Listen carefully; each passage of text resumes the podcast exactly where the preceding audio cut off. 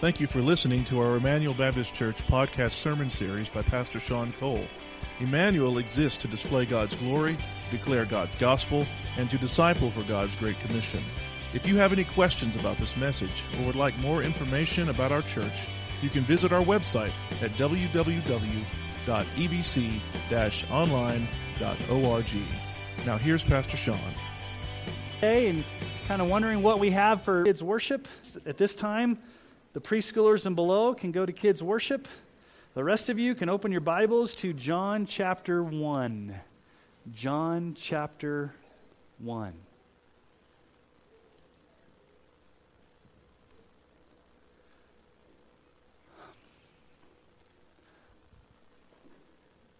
Our world is fascinated with Jesus. He still remains the most popular figure in all of history. More movies, more books, more works of art. Everything in this culture still has a fascination with Jesus, but yet, at the same time, there's so much confusion over who Jesus truly is. Jesus shows up in the movies. About 6-7 years back, you had the Da Vinci Code, Dan Brown, where Jesus was supposedly married to Mary Magdalene, and they had a child who was the heir to the French throne. Many years back, you had Mel Gibson's The Passion of the Christ. It was a blockbuster. 2 years ago, more than 100 million people watched the Bible miniseries. Roma Downey's Bible miniseries. It was on television that portrayed the life of Christ. Talladega Nights, the Ballad of Ricky Bobby. Prayed to the little baby Jesus in the gold fleece diapers.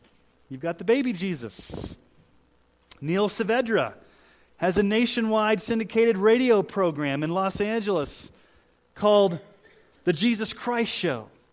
You may have even listened to that on Sunday mornings. I don't, but he basically plays the role of Jesus and pretends like he's Jesus and answers callers' questions as they call in and ask him questions. 2012, Newsweek had a magazine cover with a hipster Jesus. Jesus had a crown of thorns and he was wearing flannel, walking kind of through Times Square as this non-threatening Jesus. The title of the Newsweek article was "Forget Church, Follow Jesus." Kanye West is very famous for having images of Jesus in his music. Back in 2004, his song Jesus Walks is what catapulted him onto the charts, and he showed up on the cover of Rolling Stone wearing a crown of thorns. A few years ago, he released an album, and one of the songs is called I Am God. And he said this, "I know he the Most High, but I am a close high." On his concert tour, he has a Jesus impersonator that gets on stage with him and performs as Jesus. And he explained this. Kanye West said this, "One of the things I wanted to get across is that you can have a relationship with Jesus, that you can talk to Jesus." Now, I could go on about how Jesus shows up in pop culture, music, movies, literature, magazines. It's all around us, this whole idea of who Jesus is. But let's just make it a little bit more personal this morning. Let's talk about us within the church. Let's talk about Christians for a moment. Do we have a biblical view of Jesus? Do we know who Jesus truly is? Is your view of Jesus more informed by pop culture or by the Bible? We're starting a new sermon series this morning through the book of John, and I'm excited to preach through John because it is one of my favorite books of the Bible, and so I'm really excited that we're going through this book together. And so the Scottish pastor, Eric Alexander, sometimes I listen to him, this is what he said about the Gospel of John. I thought it's a very interesting image. He said this about the Gospel of John: "It's a pool where a child can paddle while at the same time an elephant can swim." Now, what do I mean by that? The Gospel of John is probably some of the most familiar and cherished Bible stories that our kids love. You've got John 3:16. A child can love and understand the Gospel of John, but at the same time, it's got some deep theology that even an elephant can swim in the pool and the richness of the Gospel of John. And so as we go through this sermon series, we're titling it Rooted in Jesus. Rooted in Jesus. Now, what comes to mind when you think of the imagery roots, when you get rooted, or you get rooted into something? What's the imagery there? You get deep into it. You go solid into it. It becomes a foundation to you. That's what I hope to happen over the next months and maybe even a year together, that we would be rooted in Jesus. Colossians 2:6-7 says this: "Therefore, as you receive Christ Jesus the Lord, so walk in him, rooted and built up in him, and established in the faith, just as you were taught, abounding in thanksgiving." Being rooted in Jesus. Even in the Gospel of John, Jesus uses this analogy of being rooted in him. John 15:5, we'll get to this a long ways down the road, but Jesus says this: "I am the vine, you are the branches. Whoever abides in me and I in him, he it is that bears much fruit. For apart from me, you can do nothing." Rooted in Jesus. Now, why are we going to study the Gospel of John? Why John? Well, in the Gospel of John, we're going to see the glories of who Christ truly is. We're going to see Christ in action. We're going to learn about who he is theologically, who he is, what he's done, his power, and all the things surrounded to the glories of Christ. John actually gives the purpose of his book at the end of the book. Oftentimes, students, let me just give you a little bit of a warning. If you're going to write a paper and turn it into a professor or a teacher, don't put your thesis at the end of your paper.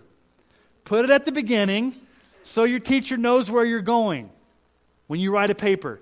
John doesn't do that. Now, he's under the inspiration of the Holy Spirit, so he can do whatever he wants. But at the end of the Bible, the end of the Gospel of John, he gives his purpose. In John 20:31, John writes this: "But these things are written so that you may believe that Jesus is the Christ, the Son of God, and that by believing you may have life in his name." That's John's purpose for his gospel. That we would believe, we would trust, we would wholeheartedly embrace Jesus Christ, and by doing so, we would have life in his name. Not just abundant life here on earth, but eternal life in heaven. That we would know, believe, respond to, worship Jesus. Now, we need to start with an introductory question as we approach the Gospel of John. If you've read John, you notice it's a lot different than the other three Gospels. The other three Gospels are called the Synoptic Gospels: Matthew, Mark, Luke. They're called the Synoptic Gospels. Synoptic means through the same lens or through the same eye, and so they're very similar. A lot of the same stories. But when you come to the Gospel of John, it's very different. It starts very different. It starts with this deeply theological prologue. One of the things that you don't find in the Gospel of John is you don't find a Mary and Joseph story. You don't find the shepherds. You don't find the wise men. It just kind of starts with this deep theology. I mean, Matthew starts with the genealogy of Jesus, and you have the Mary and Joseph story. You have the shepherds. You have the wise men. Mark starts with John the Baptist and has Jesus preaching. Luke starts with the birth narratives, the announcement of Mary and Joseph that Jesus is going to be born, but not in John. There's no Mary and Joseph. There's no Bethlehem. There's no shepherds. There's no wise men. He just starts. And where he starts is very deep. He starts with what's called the prologue. It's the first 18 verses of John chapter 1. It's called the prologue. And he sets the stage. And let me give you two images here that might help you understand what a prologue is. The introduction. When you came in this morning, you walked through the foyer to get to the sanctuary. What's the purpose of a foyer? When you came through the foyer, you were hopefully greeted by somebody. You were hopefully given a bulletin. You had a welcome center table where there was some information. You may have seen some posters on the wall telling you some things about the church. A foyer is to help you, if you're new, to get acclimated to where you are before you come to the main event. Now, if you've been coming to Emmanuel forever, you just walk past the foyer and you come in and you plop down. But for a new person, the foyer kind of helps you get situated. And so the Gospel of John's prologue, the introduction, is to help us to kind of get situated. Where's John going? How do we get our bearings straight? What's going on here? So image number one, the prologue of John is like a foyer to the rest of the book. Another image that may be helpful is an overture. You guys know what an overture is? If you go to a musical or you go to a concert or you go to a symphony, the overture is the piece of music that they play before the real symphony starts. An overture introduces you to a lot of the themes in the music. It's kind of the setup. It helps you get your bearings straight. And so that's what John does. He gives us a prologue, a foyer, an overture to help us get our bearings straight before we jump in. But here's the problem. The overture, the foyer, the prologue's pretty deep. So we're going to be jumping into the deep end of the water. That's because that's the way John starts. But here's the thing about John. One thing that I love about John, if you read the Gospel of John, if you read 1 John, 2 John, 3 John, Revelation, there's no ambiguity with John. John tells it like it is. He wants us to know absolutely who Jesus is without any doubts. There's no middle ground. There's no gray area. John is going to say, here's the gauntlet. I'm showing you from the very beginning, here's Jesus, who Jesus is. You've got to deal with it. You've got to come to grips with who Christ is. So with that being said, let's read the prologue together. We're going to spend many weeks on the prologue because it sets the stage. We're just going to look at the first two verses this morning, but I want to read the entire prologue to give you the feel of the entryway into the Gospel of John. So John 1:1 through verse 18. In the beginning was the Word, and the Word was with God, and the Word was God. He was in the beginning with God. All things were made through Him, and without Him was not anything made that was made. In Him was life, and the life was the light of men. The light shines in the darkness, and the darkness has not overcome it. There was a man sent from God whose name was John.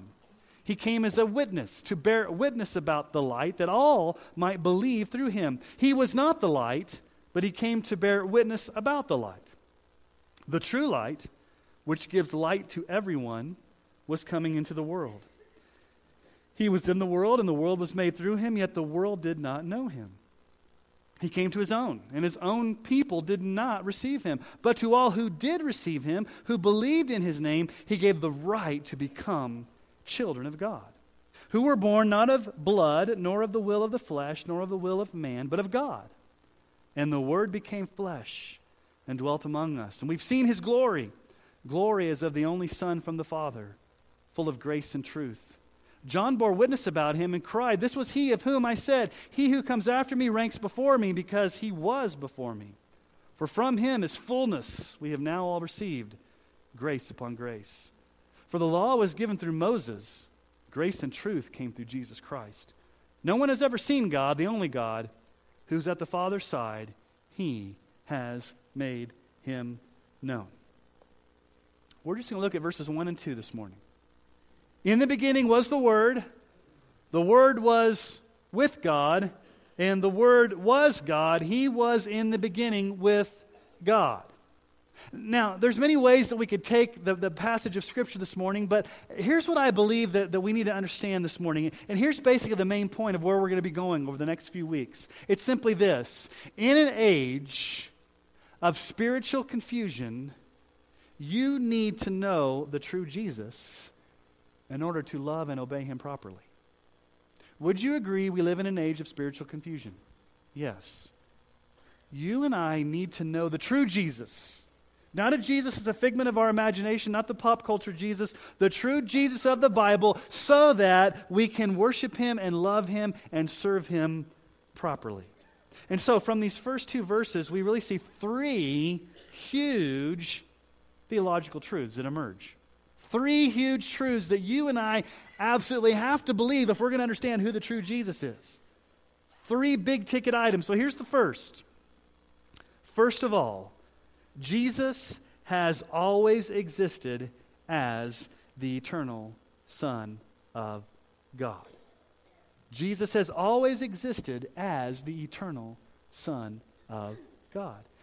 How does Genesis begin? Genesis 1:1, in the beginning, God created the heavens and the earth. How does John 1:1 begin? In the beginning was the Word. Now, you may think, well, that's maybe a coincidence. No, it's not. John purposely ties the Genesis account to the opening of John because a lot of the themes will come through there. Creation, light, life. But here's a huge question that maybe you're asking. Why does John use the term Word to describe Jesus? In the beginning was the Word. Why doesn't he just say, in the beginning was Jesus, and Jesus was with God, and Jesus was God? Why does he use the word, Word? Have you ever thought about that? Why didn't he just say Jesus? Well, I want you to think about the importance of that for a moment. Very, very important. How did God create the heavens and the earth? Did he snap his fingers? Did he wave a magic wand? Did he challenge some angels to do the grunt work to throw the cosmos together? How did God create? He spoke his word. God spoke creation into existence. When you go back and you read the Old Testament, it's very important to see that God's word did two things. God's word. Here's the first thing that God's word does. God's word expresses his very essence and nature. Who God is his word.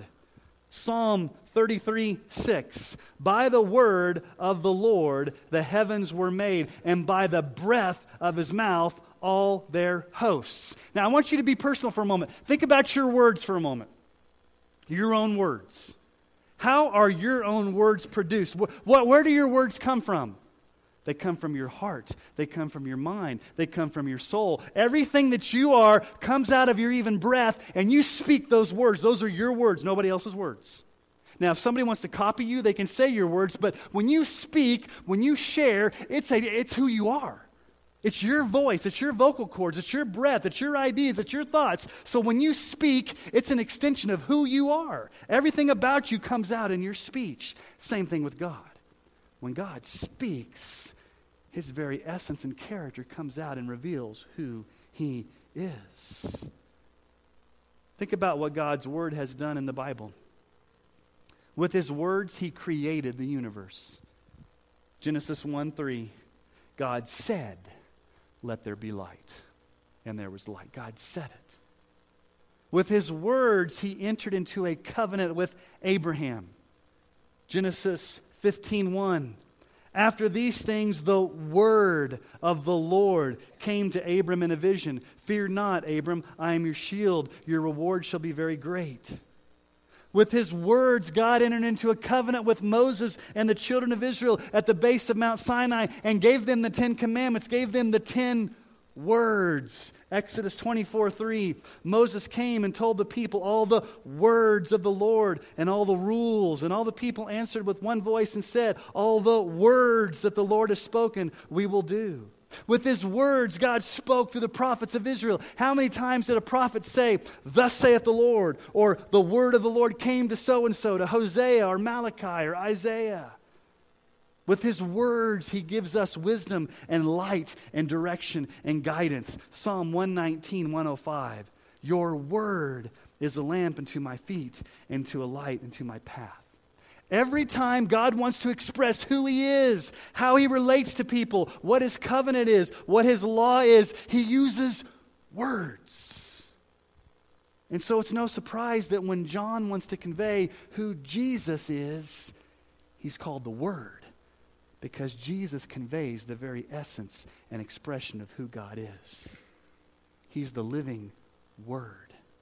But not only does God's Word express his very essence and character, but the other thing we see about God's Word, number two, God's Word is powerful and performative. It accomplishes his will. Isaiah 55:10-11 says this, for as the rain and the snow come down from heaven, and do not return there, but water the earth, making it bring forth and sprout, giving seed to the sower and bread to the eater. So shall my word that goes out from my mouth, this is God speaking, it, my word, shall not return to me empty, but it, my word, shall accomplish that which I purpose and shall succeed in the thing for which I sent it, my word. Every time God speaks his word, it performs and does something and obeys. Now think about Jesus for a moment. If Jesus is the Word, he is the full expression of who God is, and he's going to perfectly perform the power of God. We're going to see that all through the Gospel of John. Jesus is going to show us who God is, and Jesus is going to powerfully perform God's Word as the living word. So it's very important that John uses this Old Testament concept of God's word to describe Jesus. Jesus is the very essence of God, and he's the very power of God, and he's the very character of God in the flesh. Now, I want you to pay close attention. You don't get this in your English text, but in your Greek text, if you know Greek, the word was. In the beginning was the Word, and the Word was with God, and the Word was God. Okay, was is basic past tense action, right? Now I can say to you, yesterday I was at the store. Last week I was excited that the Broncos won. I was in Denver this past week. Okay, I was there. But do you realize that there was a time where I was not in Denver, and I got to Denver? There was a time where I was not at the store, but then I went to the store. There was a time where the Broncos weren't playing, and then they were playing, and then I was happy. You understand what I'm saying? That's not the word that's used here that John uses to talk about Jesus. It's in a Greek tense that's very important. It's in a Greek tense that means continual action in the past. Here's how it can be translated. In the beginning, Jesus always was. He has always existed. There never was a time where Jesus wasn't. He always was. He's always existed. He is eternal. He never came into being. He was never created. He's always existed. Now, there's a child that comes up to me almost every Sunday after church, and this child knows who she is. And she asks me some very important theological questions every week, almost every week. And it's always the questions like this: who created God? Or maybe she'll ask, who are God's parents? And I always tell her the same thing. God doesn't have parents. Nobody created God. God has always been there. And sometimes it's hard for us to wrap our minds around something that's always been there. Same with Jesus. Jesus has always been there. There's never a time where Jesus was created. There's never a time where Jesus came into existence. He always was. He's always existed in eternity past as the eternal Son of God. Now, many modern-day cults, Jehovah's Witness, Mormons, they did not believe this. They believe Jesus was created or he came into existence. The Jehovah's Witness translation of the Bible says in this passage, in the beginning was the Word was with God, and the Word was a God, lowercase g. Because in their theology, they see Jesus as being created. There's an ancient heresy that was around in the early days of Christianity. Arius was a pastor from Alexandria, Egypt. And in the 300s AD, he widely popularized this view that Jesus was created, Jesus came into being, and Jesus was not actually God. And it got pretty popular, so much so that it was denounced as a heresy at the Council of Nicaea in AD 325. It's called Arianism, based upon Arius. And so here's the truth, number one. If you're a Bible-believing Christian, you've got to believe that Jesus is the eternal Son of God who's always existed. He's not been created. He didn't come into being. He has always existed as the Son of God in eternity past. In the beginning was the Word. He's always existed. And so here's the issue. If you don't believe this, you're not worshiping the true Jesus. You're not worshiping the Jesus of the Bible. And if you're not worshiping the true Jesus, then you have to question the fact that, do I really have true salvation if I'm not believing in who Jesus truly is? In an age of spiritual confusion, you and I need to know who the true Jesus is so that we can worship him and obey him properly. So that's number one. Jesus has always existed as the eternal Son of God. Here's number two. In the beginning was the Word, but here's the second phrase there. The Word was with God. Okay, here's the second truth. Jesus is not the same person as the Father, but shares intimate fellowship with the Father. You got to track with me here for a moment. In the beginning was the Word. Jesus has always existed. The Word was, what does your text say?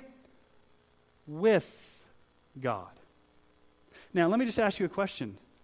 If you're by yourself, are you with anybody? Now, I could say, hey, yesterday I was with myself at the store and we had a really good time. You'd think, you got some problems, Sean. When you're with somebody, that means there's somebody else there that you're with. You're not with yourself. You're by yourself, but you're not with yourself. The little preposition that John uses there, pros, means face-to-face, close companionship, intimate fellowship. It could be translated at home or close to. So think about it this way. In eternity past, Jesus had intimate face-to-face fellowship with the Father. Jesus is not the same person as the Father. There's two distinct persons, but they share this face-to-face intimacy, this closeness. Now, it's important because this is foundational to the doctrine of the Trinity. We do not worship many gods, but we also don't worship one God who plays many roles. Let me give you an example. There's one man named Bruce Wayne, and at night he dresses as the Dark Knight and plays Batman. But he's still the same man, right? One man playing two roles. It's not two different people.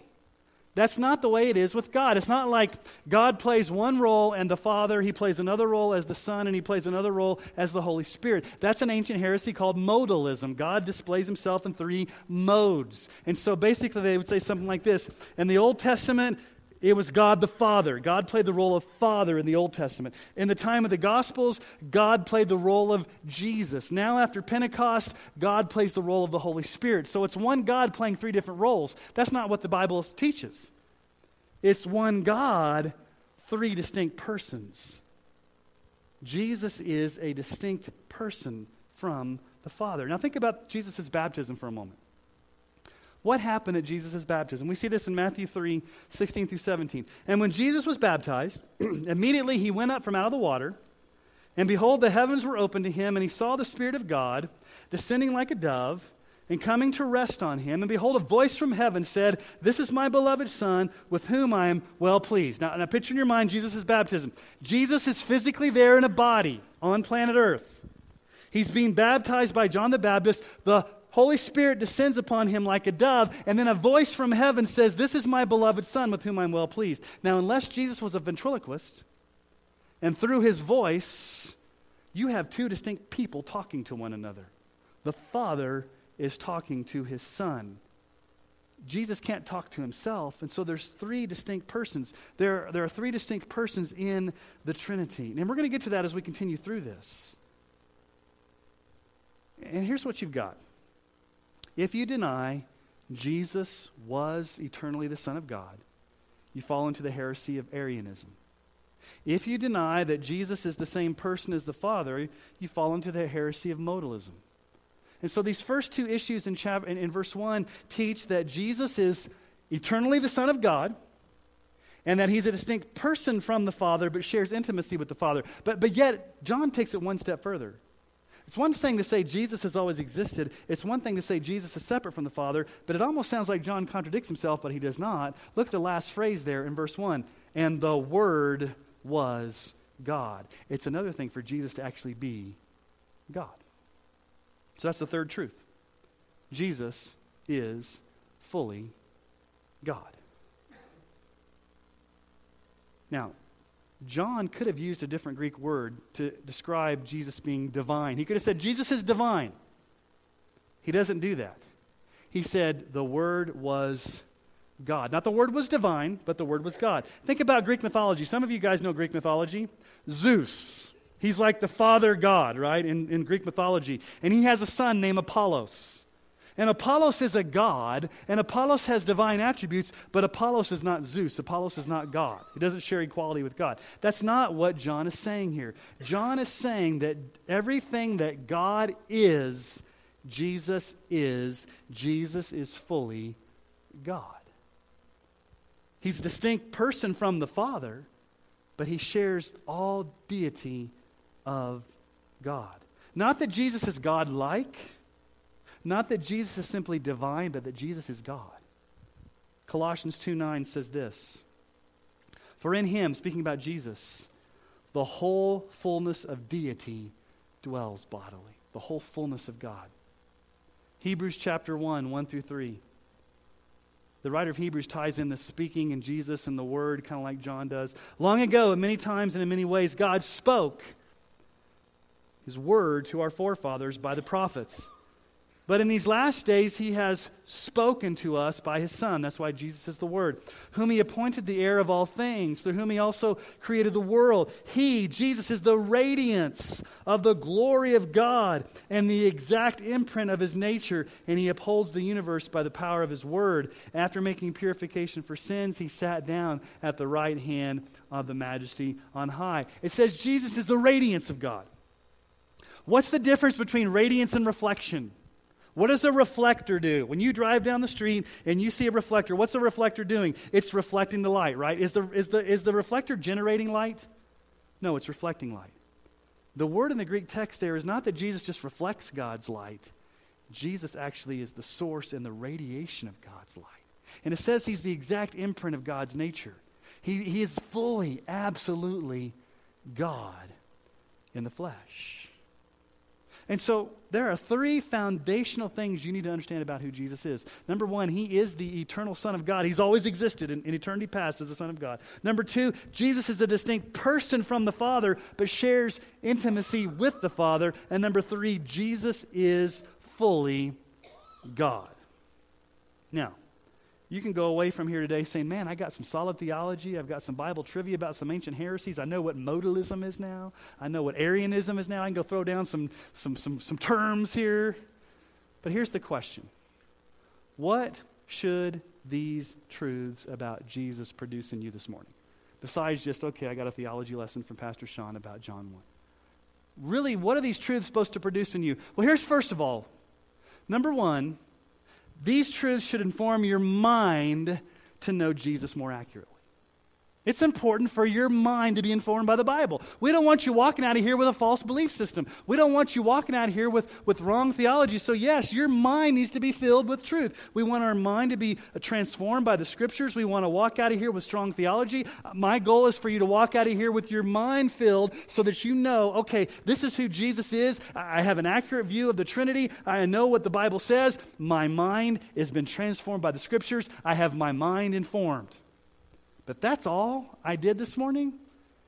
You'd walk out here a bunch of theological eggheads and you'd have big minds. But you could have cold hearts. Here's number two. These truths should inflame your heart to worship him more passionately.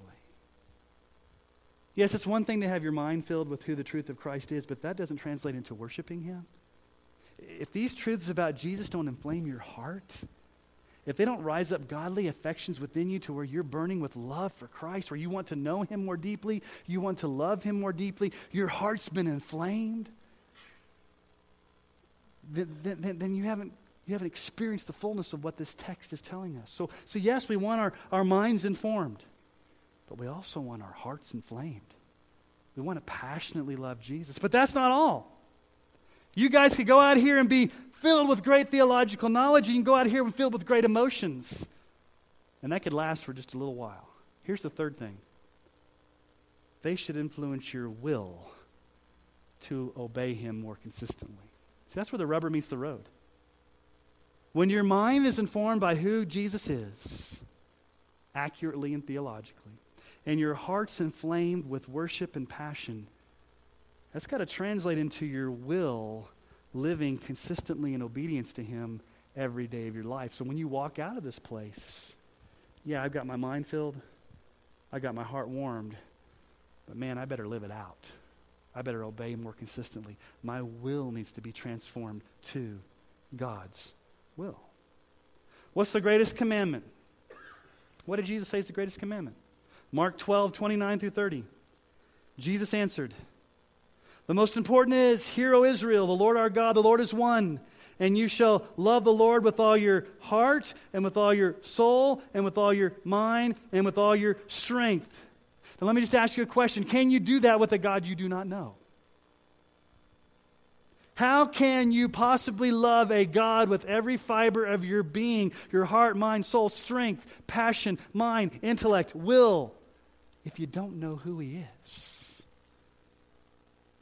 How can you do this properly? How can you do this faithfully? How can you do this consistently if you haven't been exposed to the true Jesus of the Bible? So Jesus is the fullness of God in the flesh. He's always existed as the eternal Son of God. and he is worthy of worship as the living word. He's the very essence of who God is, and he's the very power of what God is going to accomplish in your lives. And so the question is, has your mind been informed? Has your heart been inflamed? And has your will been influenced?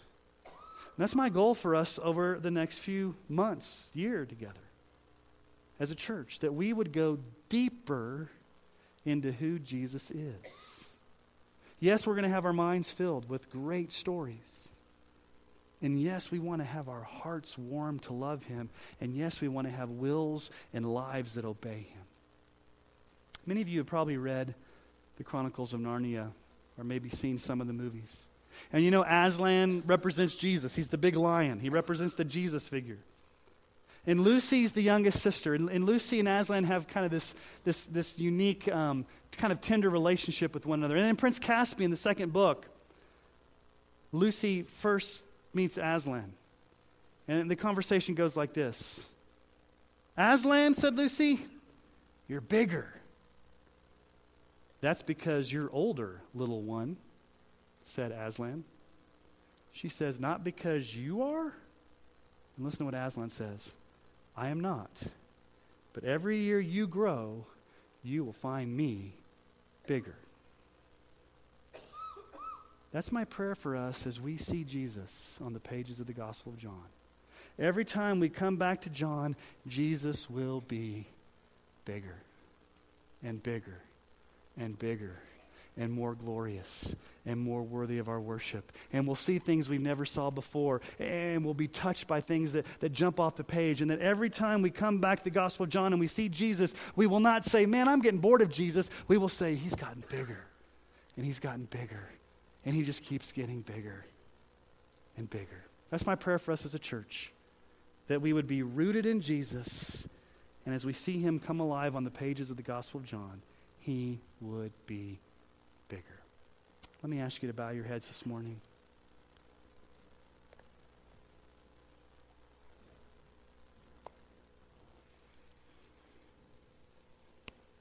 There may be some of you here this morning that don't know Jesus personally.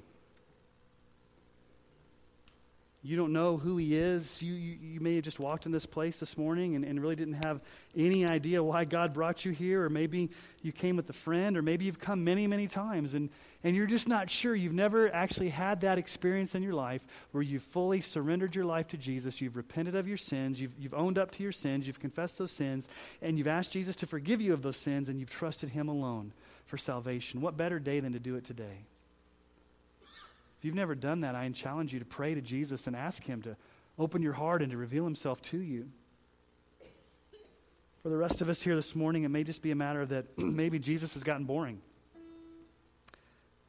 Or maybe Jesus has gotten stale. And we need to have our minds informed, we need to have our hearts inflamed and our wills influenced. That we would go out of this place with the joy that Jesus has become bigger. So whatever God may need to do in your heart this morning, would you spend some time silently before him, spending time in prayer, asking him to search your heart. By your word, Lord, it just blows my mind to think that you spoke the universe into existence by the power of your word. I would have loved to, well, I wouldn't have been created yet. I'd love to be able to watch that. But in a sense, Lord Jesus, we have that power in front of us in Christ. He is the living word, full of grace and truth. If we've seen him, we've seen the Father. So Lord, I pray that we leave this place with transformed minds that are biblically informed about who Jesus is. And Father, I pray that we leave this place with hearts inflamed to worship Jesus more passionately, and the Lord, wills that have been impacted and influenced to obey more consistently. Now, we'd be excited about seeing Jesus get bigger and bigger, and we love him and be rooted in him, and go deeper into him. And Lord Jesus, would you do that in our hearts to the power of the Holy Spirit? Would you minister to our hearts? Would you do only what you can do, and that is transform us from the inside out. Thank you for your gospel. Thank you for dying on the cross for us. Thank you for letting us gather in a place like this to sing songs and to be together as a church family, to be encouraged, to hear the word preached. May we leave this place encouraged because we have met you this morning. We pray this in the strong name of Jesus. Amen.